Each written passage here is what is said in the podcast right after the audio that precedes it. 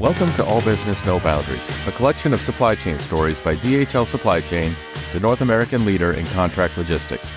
I'm your host, Will Hayward. This is a place for in depth discussions on the supply chain challenges keeping you up at night. We're breaking beyond the boundaries that are limiting your supply chain. Today's episode is The Power of Partnership How Zebra Technologies and DHL are taking innovation to new heights. Our guests are Deanna Self, Director of Operations, North and Latin America, Zebra Technologies, and Chris Sheedy, Vice President of Operations, Technology, DHL Supply Chain. Let's dive in. Okay, so welcome, Deanna. Welcome, Chris. I'm really glad you're joining us today. Appreciate the time. I'd like to start out, as we always do, with just introductions of each of you. And I'll start with Deanna. If you could tell us who you are, the organization that you work for, your role there, and maybe how long you've been at the company. Sure. So I am Deanna Self, Director of Operations for North and Latin America at Zebra Technologies. I have been here coming up on about four years now, but I've been overseeing the distribution center there in Fort Worth. We're supported by DHL for the last couple years. Super. Chris, how about you? This is Chris Sheedy. I'm Vice President of Operations with DHL Supply Chain North America in the technology sector. I've been with DHL for going on 27 years now. I can't believe it. The last 15 within supply chain, and since October of 2018 with the technology sector. Okay, great. Great. So I'm interested in the conversation today. I know we had a chance to talk about a month ago and got a lot of good stuff to come. So, Deanna, maybe starting out with you, could you describe the relationship between Zebra and DHL? Sure. So, my relationship, like I said, has been with DHL over the last two years, but Zebra's relationship goes back a little bit further. From a relationship standpoint, I would say that over these past couple years, it has grown really nicely our business, especially during and coming out of the pandemic, fluctuated so much. And then you throw on top of that the labor shortage. I think everyone has really been put to the test in terms of being agile. But what really grew out of this for me was strengthening the partnership. And that relationship and trust that you have for each other goes a long way. And a lot of that came from seizing on opportunities just for better collaboration and transparency and working together, you know, to continually find ways to improve. And that's a lot of what we've done over these past couple of years to get us where we are today. Great. I think we have a bidirectional relationship, if I have it right, with DHL being a customer of Zebra as well as a service provider. Yeah, we do, certainly. We are a large customer of Zebra's using their tablets, scanning technology and such throughout the world, not just in North America. So it's an interesting dynamic. We really do keep that separate and focus on providing world class service to Bea and her team out of our facility, and they do the same to us. And Deanna, for the benefit of our listeners, I'm not sure everybody fully understands what Zebra is as a company and the products that you make. So could you tell us a bit about that? Sure. So Zebra empowers organizations to thrive in an on demand economy through our enterprise asset intelligence, which is really all about making every frontline worker and asset visible, connected, and fully optimized. We serve customers of all sizes. I believe it's more than 80% of the Fortune 500. We've got a portfolio of hardware, software, services, and solutions that work to digitize and automate workflows. So I would say most of the listeners have probably seen our devices in everyday life, everything from scanners at the store checkout, maybe mobile computers confirming a package delivery on your doorstep, or maybe you or a loved one have been in a hospital and while there you saw printers producing the patient wristbands. So most likely in each of these scenarios, you saw Zebra products and then probably the product you don't see as much would be more along the lines of our automated mobile robots, our machine vision, and artificial intelligence software. Got it. Deanna, in your role, you obviously use a third party, DHL, and perhaps others. Generally speaking, what do you look for from a 3PL? So, maybe some of the top things that stand out would be an organization who shares and embodies the same principles as we do. You know, DHL has similar expectations in behavior and output and culture as those that we would expect from our own company. essentially we want a 3PL to be an extension of Zebra and operate in a one team type of mindset where, you know, we win together, we lose together. The other thing I would say is the technology, the innovation, and the experience that they can bring to the table. That's going to ensure that we meet our commitments, that we can rise to the challenges and provide overall customer satisfaction to us and our customers. I'll come back to innovation in a minute, but Chris, you've been around the business a long time, as you told us, and worked with a lot of different customers. What would you say is unique about the relationship that you have with Zebra? I think Dee hit on it a little bit earlier. The, the level of collaboration that's needed to make their business successful and Zebra is willing to engage in is really world class. She had mentioned going back to the pandemic and coming out of it, and everyone had their challenges. And I'm sure some of the challenges that we experienced are unique. However, both being able to satisfy their end customer playing the game of knowing when product would become available with very little notice, how to process that product and do, as Deanna sometimes says, we, we learn together how to do difficult very well. And we as DHL certainly couldn't have done that by ourselves. So as our levels of collaboration and teamwork rose between the two organizations, the output just continued to improve to record setting outbound revenue attainment in some of the most challenging times that we've been through. I also certainly appreciate Deanna and team's willingness to engage and thank our team. And that's not myself and the director that runs the business. That's down to the floor level associate participating in celebrations, coming in and buying lunch slash dinner for the team. D and Zebra know that we strive to be an employer of choice. We are a great place to work, and they really help reinforce that with our associates. And that just drives the relationship to a very high level. That's great. Can you describe the operation itself? How big is it square footage wise? How many associates? What does that look like?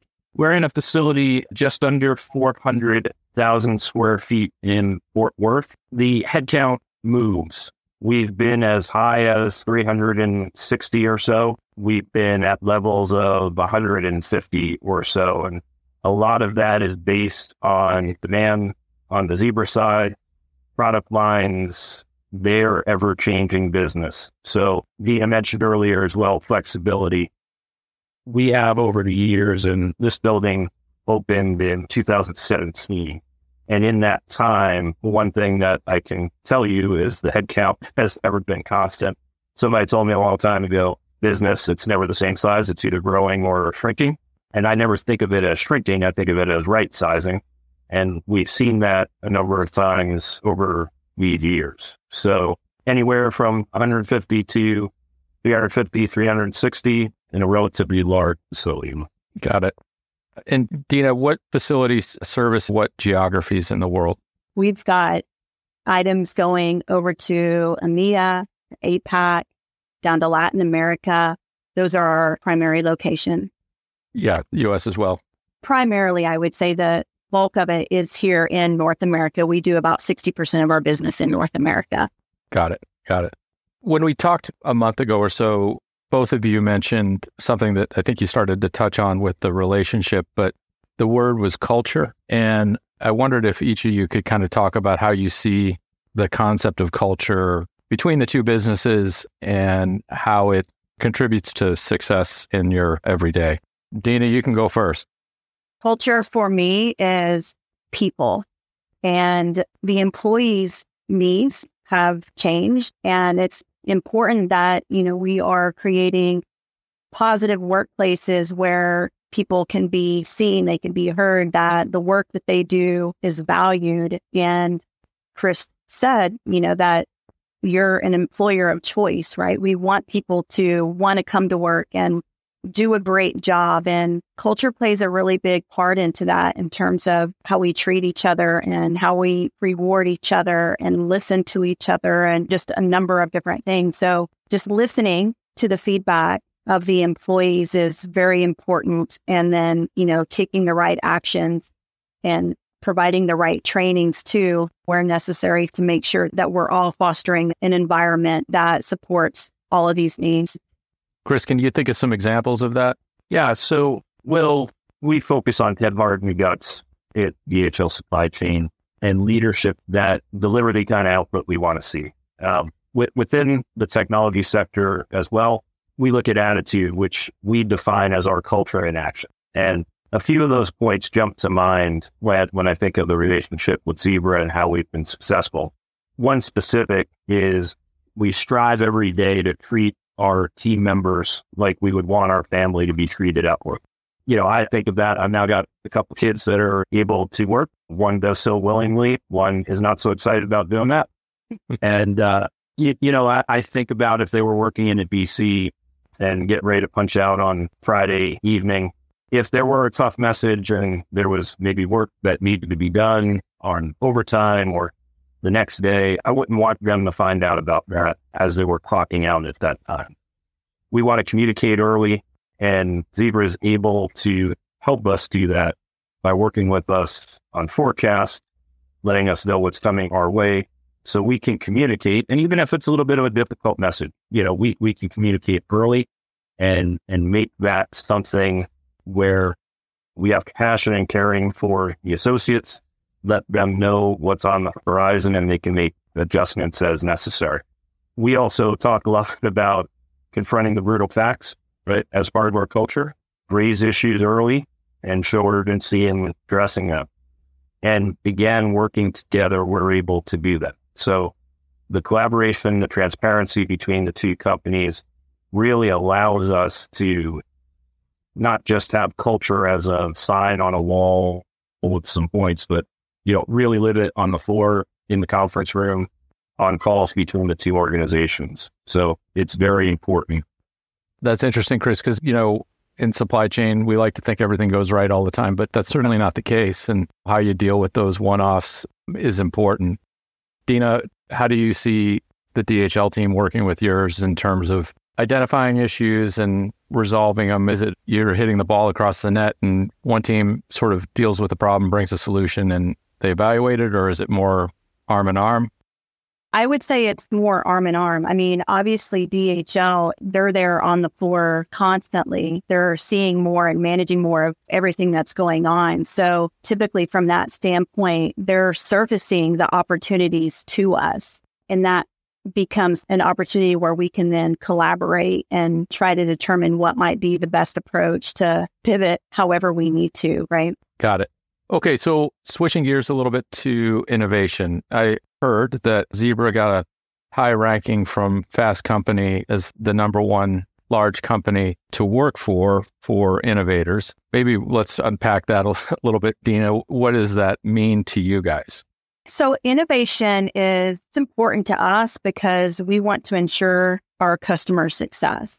And that requires us to stay ahead of what's happening.